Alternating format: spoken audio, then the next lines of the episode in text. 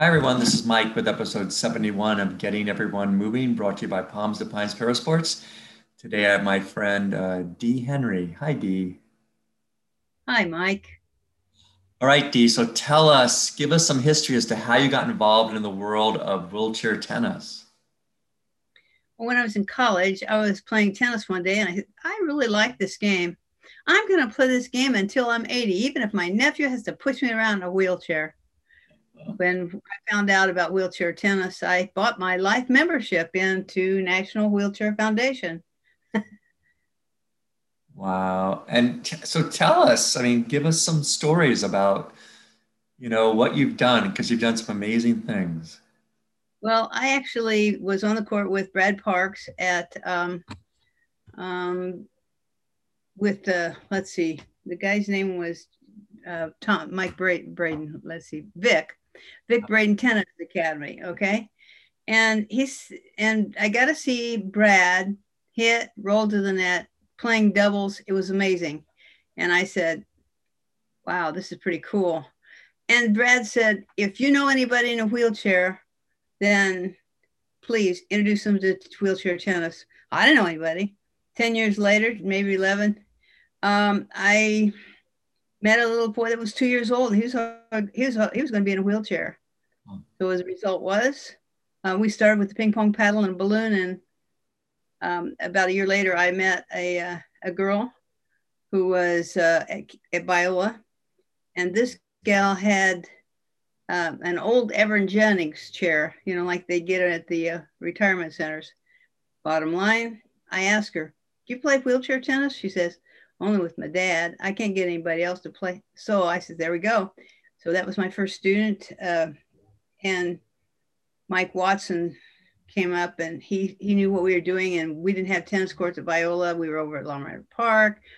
Somebody saw us, connect me with um, um, Mike Watson, who's uh, deceased now. Wonderful man. And what he did was he gave me um, some movement experiences for the girl to try out and just little by little, um, she got a little bit better and we had some fun. But the really thing that sparked us was the Intercollegiate Tennis Coaches Association. I was a coach, a college coach for my first 40 years, 45 years of Biola. And they ask every coach to put something back into the game. Well, since I've been working with this gal, and then the little boy was four by this time, all of a sudden we decided one of the things we would do is do a wheelchair clinic. And so that's kind of how we got it started. And uh, one of my former students uh, came down and he was teaching wheelchair tennis and he did a little clinic for us. Uh, it was, and it should, we've since the clinic, we've done a weekly uh, event. At, um, but right now we're not at Biola because it's shut down. Right. Our playing at La Habra Tennis Center. Though that's a great group over there. I Tennis is doing a wonderful job for us. Now, in terms of uh, collegiate level tennis, um, I know that it is growing. Um, there's what San Diego State uh, in California and a number of other schools.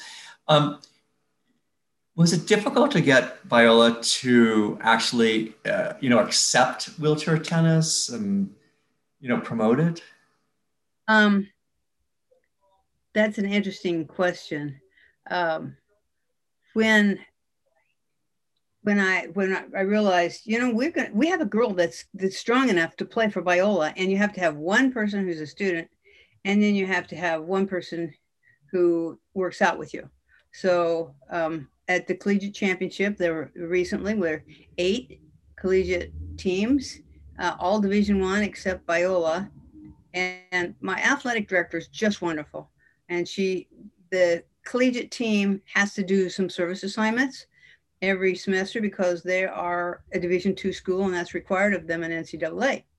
So as a result, we we've been working with them. The intercollegiate team um, did uh, something for special needs athletes one semester, and and the oh one the most recent one was uh, wheelchair tournament. The girls ran a doubles tournament with our top players and on a three or four course. And then we had um, a group of people played on a couple of courts that were um, just kind of recreational players, and, and they team up with the guys. And last day, uh, last minute, somebody couldn't make it, so I put uh, one of our wheelchair players, or our college players, in a wheelchair. Boy, I tell you, that was just amazing. Wow, you got to be kidding me! This is so difficult. Now their strokes are great, their strategy is great, but they can't get there. If you can't get there, you can't hit the ball. So it was a real learning experience. And I had uh, my um, seven, eight year olds over on a court with the girls. So we had uh, four of those little guys that used a couple little small courts, and they had a wonderful time. So that's kind of been our involvement with intercollegiate, uh, in um, you know since I'm no longer coaching there. But um, when I approached uh, um, my athletic director about uh, being a part of this intercollegiate championship, she said, What do I need to do? And I gave her Evan's number. Um, and she talked with him and she says, We're doing it. We're going to let you guys go. Um, so it's pretty exciting. The team did well. Um, got beat by Michigan, but they were the eventual runner up, so it wasn't too bad. University of Michigan. Then uh, the my players won uh, two matches, uh, once again Auburn and once against uh, University of Alabama Huntsburg, Huntsburg, Huntsville, something of that nature. Yeah, Huntsville. And the girl, oh my goodness, she was the um, consolation winner. So. Wow. That's terrific. So you've you've been involved with the sport of wheelchair tennis. I mean, for a long time. Um, talk more about you know what motivated you personally um, to become involved. Well, like I said, when I was in college, I said I want to play wheelchair tennis when I'm 80. So I'm not quite there yet, but you know I've got a few more years to practice up before I'm ready to go uh, into the wheelchair. But uh, bottom line is, uh, just seeing Brad Brad Parks and playing with able-bodied people, I this is great. There is no other wheelchair sport where you can compete with an able-bodied person and be even even uh, that i think is the the really exciting things now one of the boys that, that i've worked with since he's eight is like 19 years old now and his uh, senior year of high school he decided he wanted to be on the tennis team and um, so several matches he played doubles and then his last match the coach says well, Henry, what would what would you like? Who would you like to have as your partner? He said, actually, I'd like to play singles, and he beat the guy. is little tennis. Like when we started Henry out, we started out with a red ball and this, the 36 foot court, and we moved him up pretty quickly. Um, by the time he was 10 years old, he was playing his first tournament.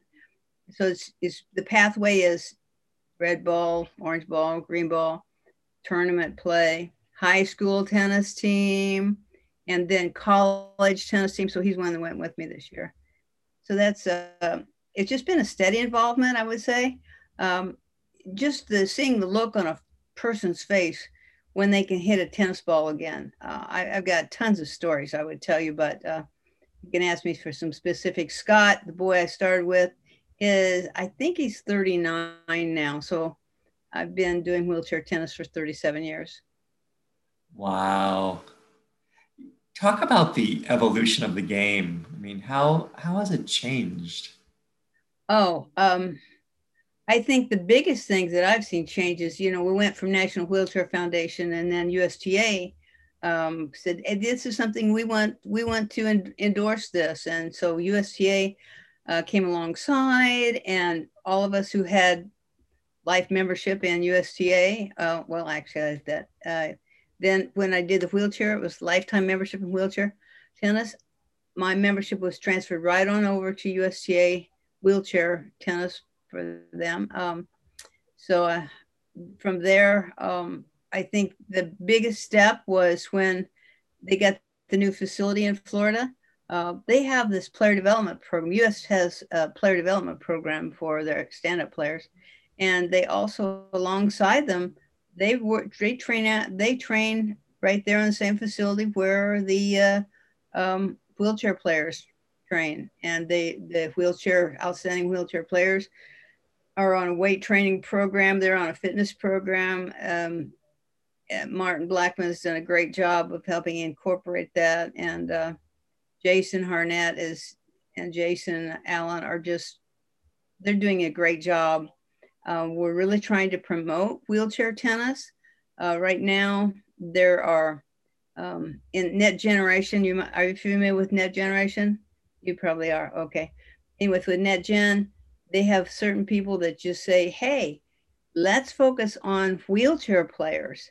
Mm-hmm. So we have providers all over, and um, I think there's, I, I, don't know how many there are, but anyway, um, we're reaching out to those people, um, getting people from uh, um, various a- areas that checking to see if we can what we can do to get players pro- pros prepared to teach and players who will come to be coached and uh, the wheelchair has changed a great deal since I've seen it.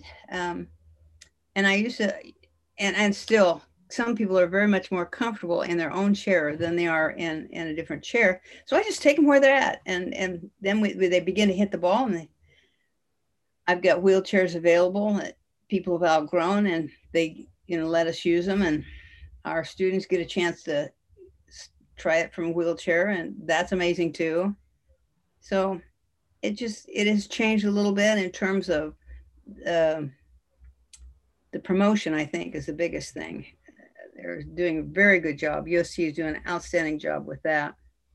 So do you do you foresee a lot more youth becoming involved in wheelchair tennis? Uh, you know, you the secret is, I mean, I started out with uh, with my two year old, and by the time he was about ten, he started liking baseball more.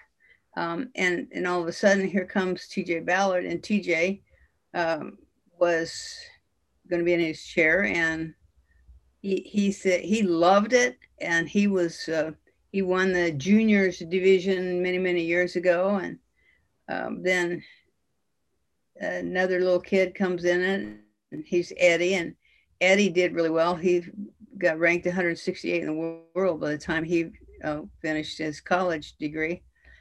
Um, so then all of a sudden you get new kids. You, you got Henry and, and JJ and Eliel all came along when they're 12 and 8, 10. and they, uh, they began to compete. And then now we've got Micah and Zach that are, Zach I've been working with since he's four. I mean, uh, Micah. And he and Zach are like eight and nine now.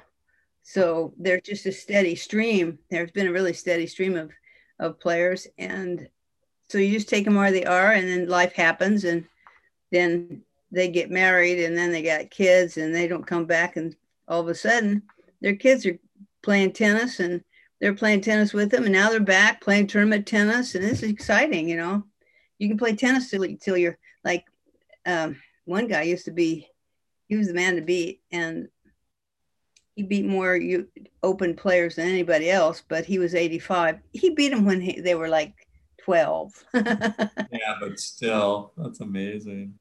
Playing when he was 85. um, talk a little bit, you know, during non-COVID times about the group that comes um, weekly to play. Who are they? I mean, yeah.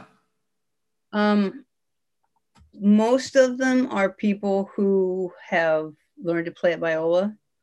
Um, that just it's just been, you know, you get one and then somebody else comes and they tell somebody else, and that's how it how it happens. And they they're a very congenial group, and that makes it fun for everybody. Um, so so it's my pleasure to work with them. We have now a community tennis association that kind of helps uh, direct tennis at this particular point. Um, uh, over 70 people have come on our campus wow. to learn how to play wheelchair tennis in the 30 some years that I've been there. Now they've all not just played every once, you know, it's like here, okay, we have a 16 group comes in and they're all um, spinal bifida. All right. Yeah. And, but three of those became players. Yeah players. so and and that's okay you know it's like we want to be there for people and give them an opportunity to just expose, be exposed to tennis.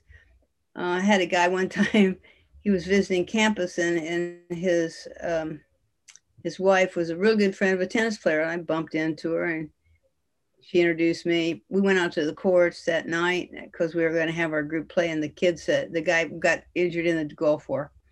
And she, he says, I don't ever remember tennis being this so much fun. it's really very neat. I had a little gal one time and and she didn't push her chair very well. So I just says, hey, you know what?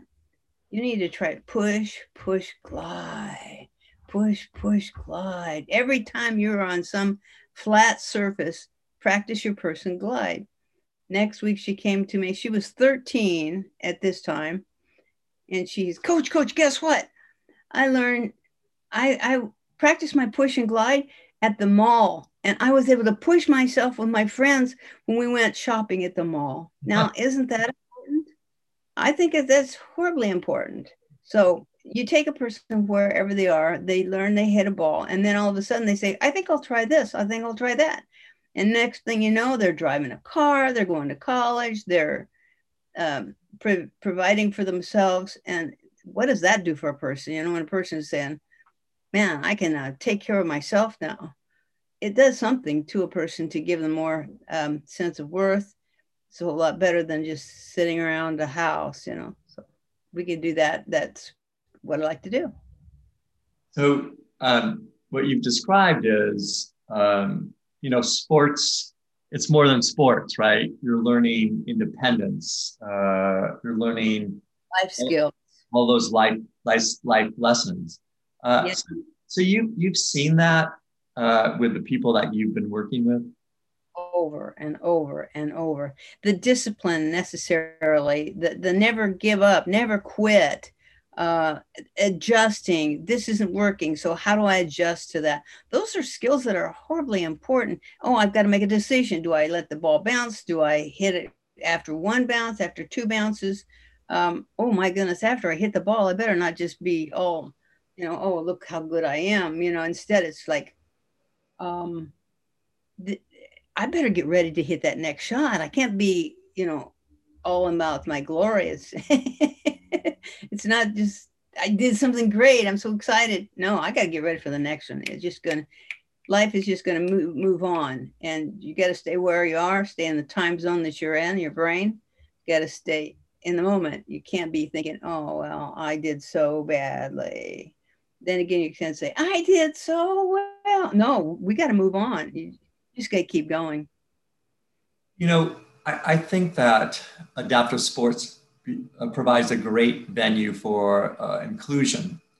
Um, you know, one thing I observed when I came to, um, you know, one of your programs was uh, the children of some of the participants, you know, were playing along with their with their parent.